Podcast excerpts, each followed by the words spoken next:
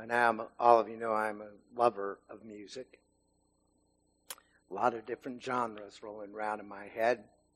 And I'm one of those, I'm now one of those old people who are just absolutely convinced that the music of my youth is the best thing that ever happened, both in popular culture and in contemporary Christian music. And I will stand by that. In 1977, Don Francisco, who is without a doubt one of my favorite, if not my most favorite, storytelling singer songwriter in contemporary Christian music. Uh, most of his songs tell a story. He released an incredibly powerful song.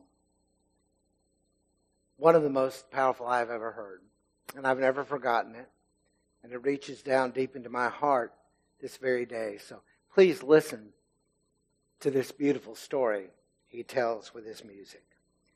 Unashamed and naked in a garden that had never seen the rain, rulers of a kingdom full of joy, never marred by any pain. The morning all around them seems to celebrate the life they've just begun, and in the majesty of innocence, the king and queen come walking in the sun. But the master of deception now begins with his dissection of the word. And with all his craft and subtlety, the serpent twists the simple truths they've heard. While hanging in the balance is a world that has been placed at their command. And all their unborn children die as both of them bow down to Satan's hand. And just before the evening, in the cool of the day, they hear the voice of God as he is walking and they can't abide his presence. So they try to hide away. But still they hear the sound as he is calling. Adam, Adam, where are you? In the stifling heat of summer now, the gardener and his wife are in the field. And it seems that thorns and thistles are the only crop his struggles ever yield. He eats his meals in sorrow till he sinks into the dust from whence he came. But all down through the ages, he can hear his Maker calling out his name Adam, Adam, where are you? And though the curse has long been broken, Adam's sons are still the prisoners of their fears, rushing helter skelter to destruction with their fingers in their ears while the Father's voice is calling with an urgency I've never heard before. Won't you come in from the darkness now before it's finally time to close the door? Adam, Adam, where are you? Adam, Adam, where are you? Adam, Adam, I love you. The reason this song has touched my soul so very much is the understanding with those words Adam, where are you? The Almighty God was reaching out to fallen man. And he reaches out through the creatures, calling centuries, calling lost sinners and followers of the way who have lost their way. I have heard the voice of God calling me many times. Danny, where are you? Today, let's look at our text where God's hand reaches out one last time to call his prophet home. Jonah 4, 6 through 11. Would you stand?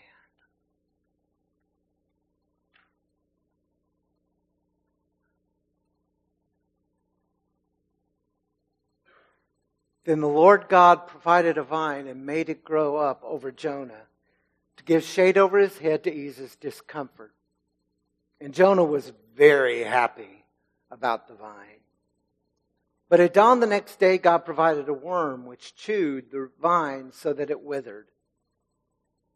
When the sun rose, God provided a scorching east wind, and the sun blazed on Jonah's head so that he grew faint. He wanted to die and said, It would be better for me to die than to live. But God said to Jonah, Do you have a right to be angry about the vine? I do, he said. I am angry enough to die. But the Lord said, You have been concerned about this vine, though you did not tend it or make it grow. It sprang overnight and died overnight.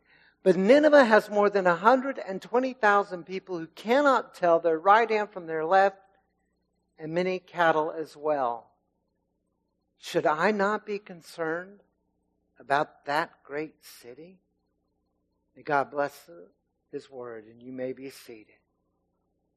Folks, God had not given up on His fallen prophet. And the truth we need to know today, we need to understand, is that God reaches out to us when we go astray from His will. God reaches out to us just like He did to Jonah throughout the book, actually. Well, how does God do it? We're going to look at truths that grow out of this text. And I need you to listen again, both ears, your heart, let God speak today clearly. Because the very first thing we learn from this text is that God sovereignly uses whatever means necessary to reach us. We need to recapture the word sovereign when it comes to our God. Maybe it's because we're in a country that talks so much about rights and we think everything is a, is a democracy or at least a democratic republic that we've lost sight God is king. God is Lord. And we see something happen in this book that has happened already. God once again moved within nature to teach, to reach Jonah. He moved in nature again to reach him.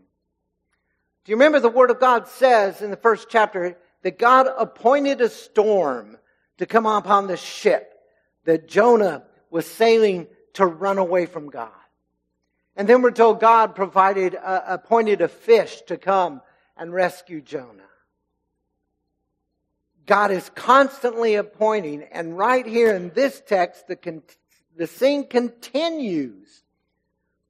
God is working behind the scenes within nature to get to this man. And the word says, the Lord appointed a plant to grow overnight to give Jonah some comfort. Now, why did Jonah need comfort? He had built a lean to, right?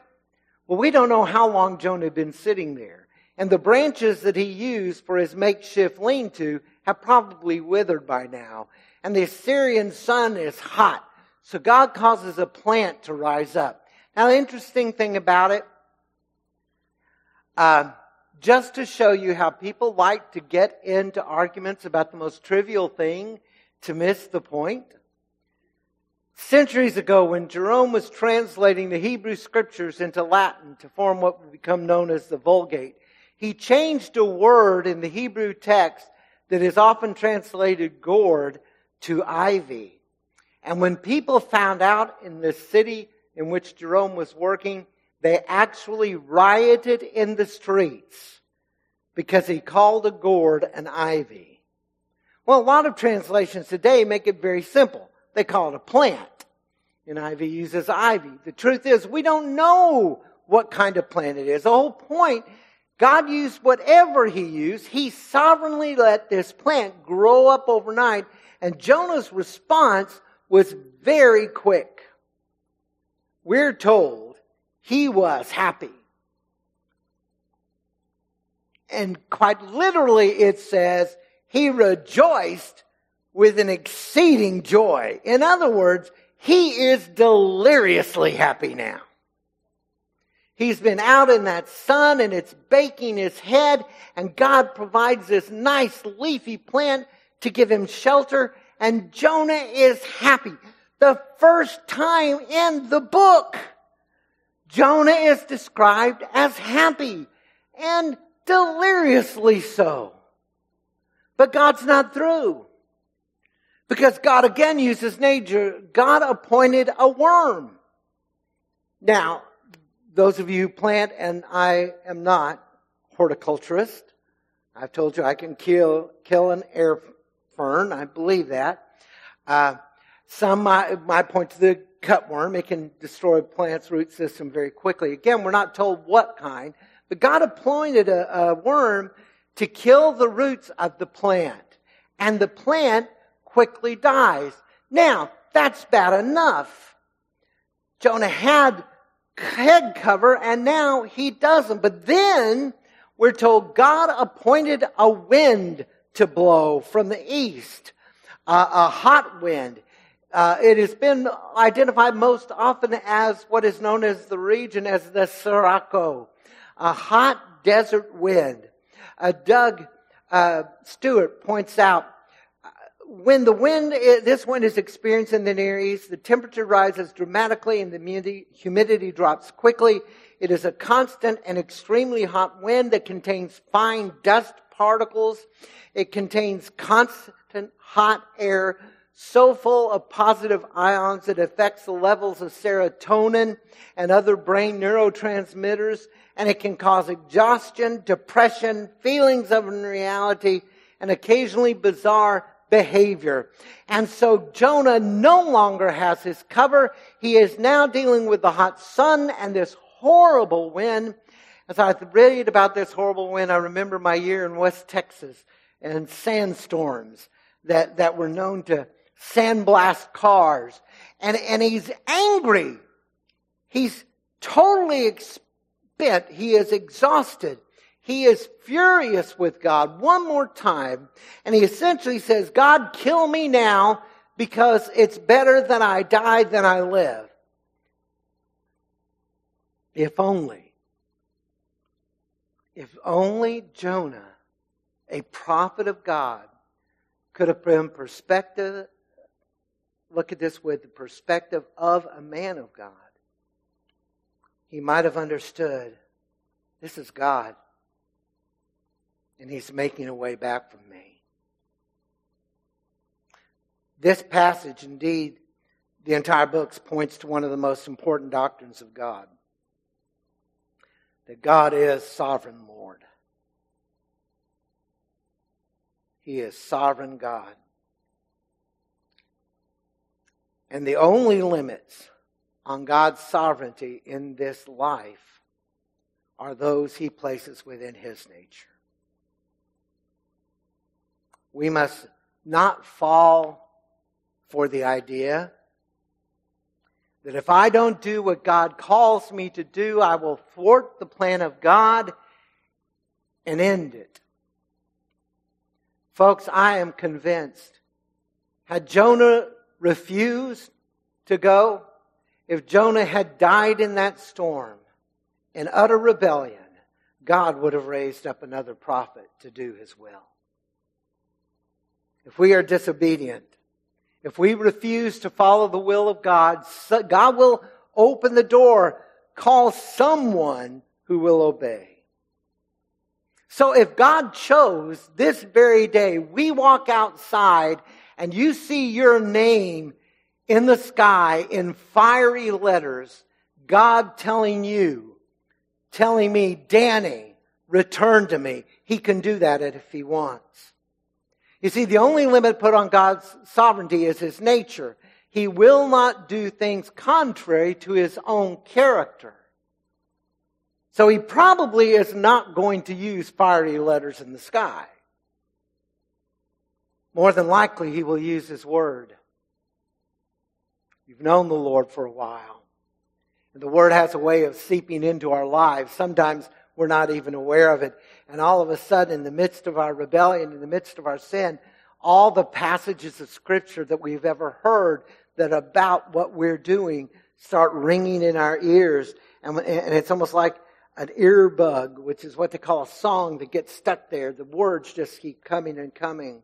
Or perhaps he'll use a beloved friend to tell you that what you, tell you what you need to hear that you would not listen to coming from anybody else. And God has used that method a lot in my life. He may use a song, as He has done in my life many times through words of men like Don Francisco and Keith Green, uh, a song comes on and, and I feel the convicting of the move of God.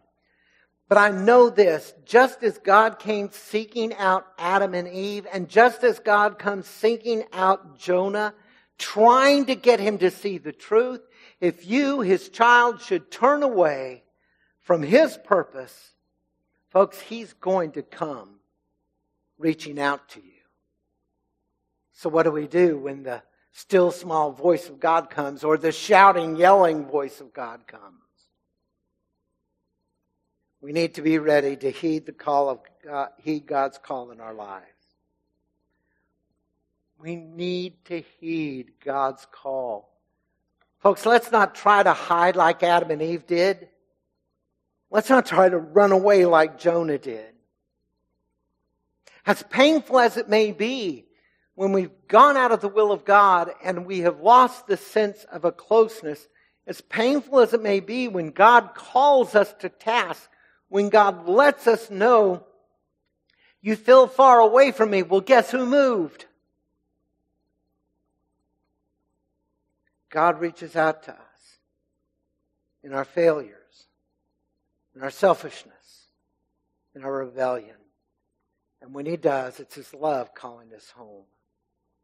And that love that says, Come back to me, gives birth to the next truth of this text. The fact that He has love and compassion and He's reaching out, whatever means it takes to bring us back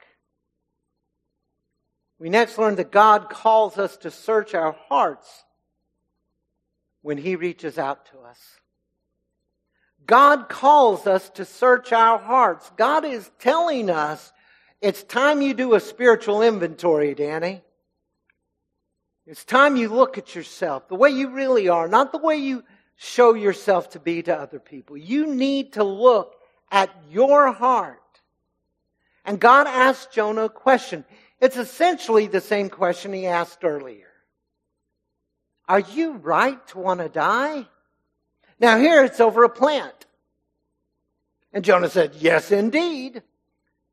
Earlier, are you right to want to die because I'm going to spare the Ninevites?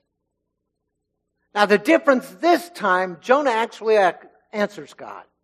Before, are you right to be angry because I'm showing grace to this people? Jonah doesn't say a word. This time, are you right? Jonah answers. And, and essentially he's saying, yes, indeed, of course, certainly I have a right to be angry. I have right to be so angry. I want death itself to come down upon me. So strike me down now. Now it's possible Jonah's just speaking with hyperbole, you know, intended exaggeration. There's been more than one time in my life I've been angry enough or hurt enough that I've essentially said, I just want to die. I remember thinking as a kid, I'm pretty sure I'm not the only one who did this. When I got punished, I wish I'd die. That would show them. Maybe that's what's going on with Jonah. Or maybe he actually means it. Billy K. Smith and Franklin Page asked a very, a very pertinent question. Well, what if Jonah had paused for just an instant? What if instead of blurting out, yes, I'm angry and I have a right and I want to die, what if he realized, I, I'm standing at a crossroads right now. God's trying to get me to pay attention. And so if he had told God, no, it's not right for me to be angry. No, it's not. It would have gone against his philosophy. It would have been inconsistent with what he said he believed, he would understand this is a completely, totally inappropriate reaction to this. And as painful that is, would have been, Page and Smith were saying, but he would have been on the road to recovery. For just a moment, He let the Spirit of God do his work in his life. And understand the only proper answer to that question was no. Again, Jonah simply could not see. And his frustration and his anger, folks, think about for a moment. Jonah, Jonah right now is probably feeling like he's failed everything he's ever done. His prophecy isn't true. It hasn't happened. God has forsaken him over for, for a bunch of Ninevites. And he just couldn't see what God was trying to show him. You see, God asked Jonah, Are you right? One more time again. Are you right in your anger? And John, Jonah doesn't hesitate. He doesn't let the Spirit speak. He refuses to hear. Yes, I have a right. But I believe that that was a moment in time, again, when God was asking Jonah, you need to take a look at your heart. You need to do an inventory. Folks, the reality is when the Spirit of God comes into our lives and is speaking to our ears, whether it is through the Word of God, through a friend, however He may do it, the convicting power of God's Spirit calls us to honestly assess our lives. Take a good long look at who you are. You see, the convicting power of the Holy Spirit can be, can be very painful.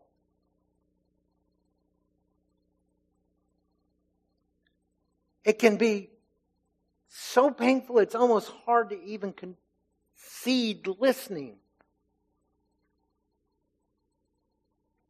Why? Because, well, folks, guilt. Particularly guilt when we really are guilty and God has called us. So, not the false guilt we throw on ourselves. The guilt that God brings can bring a very harsh disquiet in our life. Edgar Allan Poe wrote a short story, The Telltale Heart, that I believe is probably one of the most powerful looks in the English language at the issue of guilt. It is guilt so powerful, so strong, it makes a man who's already gone mad tip completely over into complete insanity. His guilt. Folks, the Spirit of God doesn't come and convict us to make us go crazy. He doesn't come to convict us to make us lose hope and think that I'm a horrible, evil person. There's no hope for me in God's way. He comes to us in whatever way He chooses to awaken us, to challenge us, to make us face ourselves. And when that moment comes, when I finally acknowledge that I have sinned against my Father, I finally realize and see my transgression for all that it is, hope is born. Because when that finally happens, I can know that God has said that if we confess our sins, He is faithful and just and will forgive us our sins and purify us from all unrighteousness. 1 John 1 9 if I'm finally willing to say, Here I am, I need your cleansing. You see, conviction, instead of driving us away from God, is meant, as Warren Wiersbe said, true conviction from the Spirit will move you closer to the Lord. Because I'll finally get to the place where I'm listening. And if I get there and the conviction comes, we need to be ready to take a real look at ourselves before God. And again, that can be painful. When I, when I take aside the, the facade that I put on, you know, the, the happy smiley face I want to show the world, and, and, I, and I actually admit what I am, it hurts.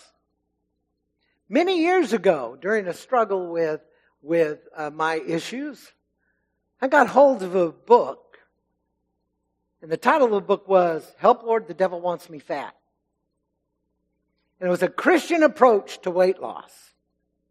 And the very first thing I read, the very first thing that I read, this guy says, you need to strip down naked and stand in front of a full length mirror. I never read another page. I was not ready to do that. And it's interesting that the Word of God compares itself to a mirror in the book of James. And so, when we do not do what God has called us to do, we're like the man who looks in the mirror, walks away, and forgot what he is. The Spirit of God is saying, take a long look, Danny. Take a long look into your heart. And the amazing thing about this it's the only way to find a return to peace and joy when we're out of God's will. And we don't have to be afraid to get real with God.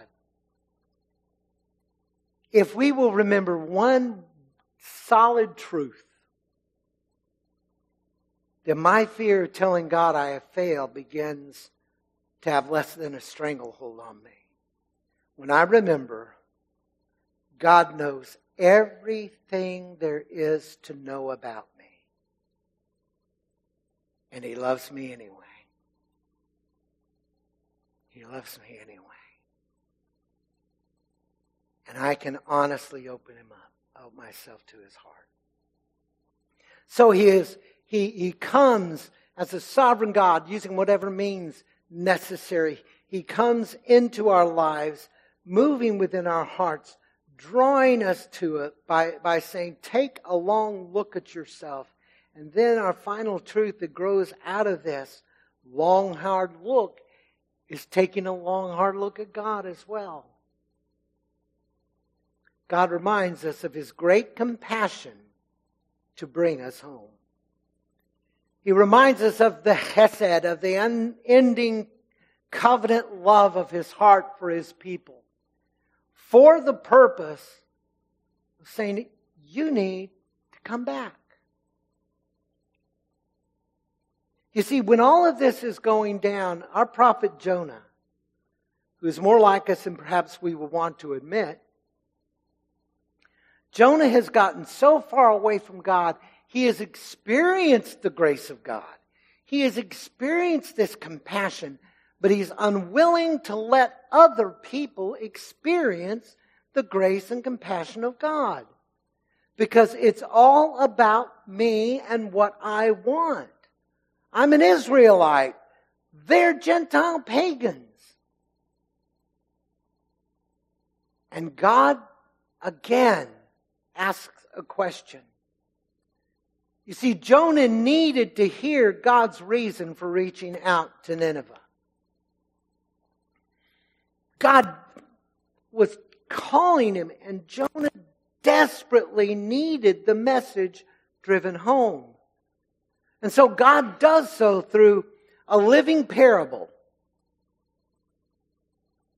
The plant has grown, the plant has died, the wind has come. And it's all been to make a point. And God essentially tells Jonah, Jonah, you did not plant the vine. You did not water the vine.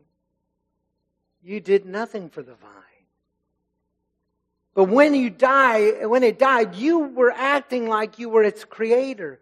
That this was something you brought to life out of your own hands and your own efforts. You sweated, you planted, you watered, you gave food, everything. You're acting like you had something to do with it. Can you really be that upset? You had it for one day, one night, and it's gone. Then he asks the question. He says, Those people down there, the Ninevites that you want me to destroy, the enemy of Israel, and so I am supposed to wipe them out. Those Ninevites, they're my creation.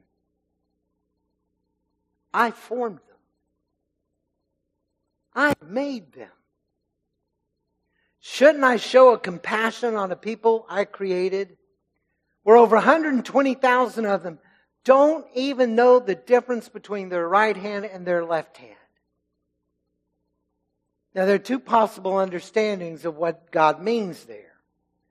A very prominent one of days gone by, and there's still a lot of people who argue for it. They're saying there are 120,000, over 120,000 children, little tiny ones, that you're wanting me to wipe out.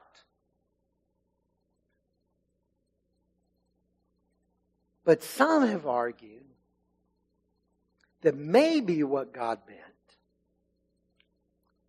Uh-huh, over 120,000 people down there who are completely and totally naive about my ways. They have no real understanding that I am a holy God. And they don't know the death and destruction of sin that they are living in. They haven't had the law. They haven't had the prophets. They've never had a chance to hear. Shouldn't I care about them? I created them. I made them. Now, whatever interpretation is right, it points to this truth. God loves his creation of humanity. And he loves humanity enough to reach out to sinners to reach out to people who have refused to hear him, who want nothing to do with him. And so, with that question, shouldn't I care about my creation? We reach the implication. God is telling his prophet, I'm reaching out to you, Jonah. Please understand my compassion. Please understand my grace. Jonah, please accept my purpose for the Ninevites. And I know it's hard for you, but accept that I could have compassion on them and know that I have compassion for you. And I'm reaching out to you. What about us? The reality of grace should awaken us to our need for surrender. Pure and simple. The reality of grace should awaken our need to yield ourselves to the will and purpose of God. Because every time God reaches out to restore a fallen brother or sister, it is a call for us to remember when He once reached out to us. Someone many, many, many, many decades ago said that the Christian army is the only army that shoots its own wounded. And I've seen this truth so many times. Uh, there have been so many times that well-known evangelists, televangelists, or preachers have fallen, and I've watched. It's almost like buzzards flying around when other preachers, uh, often of smaller congregations, maybe a little bit jealous of the, the size of their fame, start saying, "Oh, that's great! You finally got caught. It's wonderful." And, and every time it happens, folks, my heart rips because I know the world looks. The world doesn't see a difference between those who have fallen and us. They think all of us are phonies. Instead, when God reaches and restores somebody, should remind me there was a time in my life God reached out to me. Every time God lifts someone up out of the mire, it, it serves to remind us, remind me there was a time I was hip deep in the muck of this world. And as the psalmist God says, God lifted me out of the mire and placed me on the rock. And I am reminded I am a recipient of a grace I never deserved. I am a recipient of forgiveness that I had no right to claim. And every time God refuses to let his child go, he calls us to celebrate.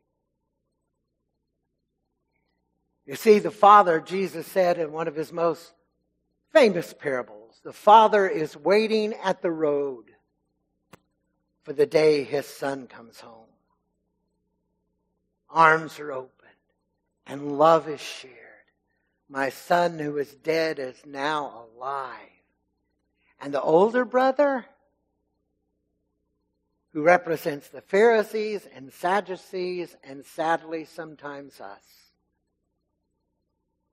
Why are you going to forgive that jerk? Why are you going to forgive that sinner? I have been faithful forever. And the moment I say that, I prove myself a liar. Because the truth is, I haven't been faithful forever. And I have fallen. And I have stumbled. And when God reaches out to someone and brings them home, He comes to us and says, Celebrate with me. Celebrate with me. Someone has come into the kingdom. Someone, someone has found grace. Celebrate with me. My friends, we need to be ready to celebrate the gracious love of God. When the absolutely worst person in the community, I mean, the one everybody says is no good, he'll never amount to anything, he is just so full of anger and hate, all of a sudden we hear he's gotten what? He got what? He got saved? Folks, we should be deliriously happy every time one of God's lost find grace. So let's shout for joy. When God reaches out to the lost and broken in this world, let's celebrate a God who is slow to anger, who is filled with compassion, who relents from doing injury. Let's celebrate that God. For if he were not so, where would each of us be? If God were not a God of grace, where would we be? The book ends abruptly, and Jonah gives no answer. Talk about a cliffhanger, a cliffhanger that has lasted for centuries. Did Jonah repent or not? Some argue yes, arguing that Jonah, Jonah must have written the book, and if he wrote the book, he must have understood and repented and so forth. Others say no, he didn't repent. If he had repented, it would have said so. Folks, the reality is we just don't know. The book leaves it open ended. And I believe the story of Jonah all along the way has been a cautionary tale for you and for me. This book is in the Word of God to, to focus on the fact His grace is open to anyone He extends His grace to. And it's a warning for the children of God not to try to play God and decide who and who cannot. Jonah is written to let us know he is not the hero we're supposed to copy. Just like Samson in the book of Judges, folks, he's not a great role model. We hear and we see. So let me put this as simply as gently as I can. If we find ourselves out of the will of God for whatever reason, we need to listen to the call of our Lord, the call of our Father to return to His will, to, to wake up and come home. We need God to restore us to a full fellowship when we have fallen astray. So I'm asking you today, if you are in the far country, and you may be hiding it really well from everybody, but if you're in the far country, will you rise up and come back to your Father who's waiting for you? arms wide open. Open your heart to return right now. I pray the words of Bill and Gloria Gaither will become your heart today. I remember this song, and I'm not nitpicking any of the theology of it because I want you to hear just the heart of it. I have returned to the God of my childhood, to the same simple faith I once knew as a child. Like a prodigal son, I've longed for my loved ones, for the comforts of home that God I outgrew. I have returned to the God of my childhood, Bethlehem's babe, the prophet's Messiah. He's Jesus to me, eternal deity. Praise his name, I have returned. I have returned to the Yahweh of Judah. On my knees I did fall where the wall now stands. This lesson I've learned as I've worked my way homeward. The Savior of all is a comfort to man. I have returned to the father of Abraham, the shepherd of Moses, who called him the great I am. He's Jesus to me, eternal destiny, deity. I praise his name. I have returned. I ask you to bow your heads. And before God today, if you want to come to the altar, you are free to do so. But where you're at, look honestly at your heart. And if you cannot say, I'm not arrived, but I'm yielded to God, I'm wanting to follow Him, I pray that you will open yourself, that you will hear the call of God come home.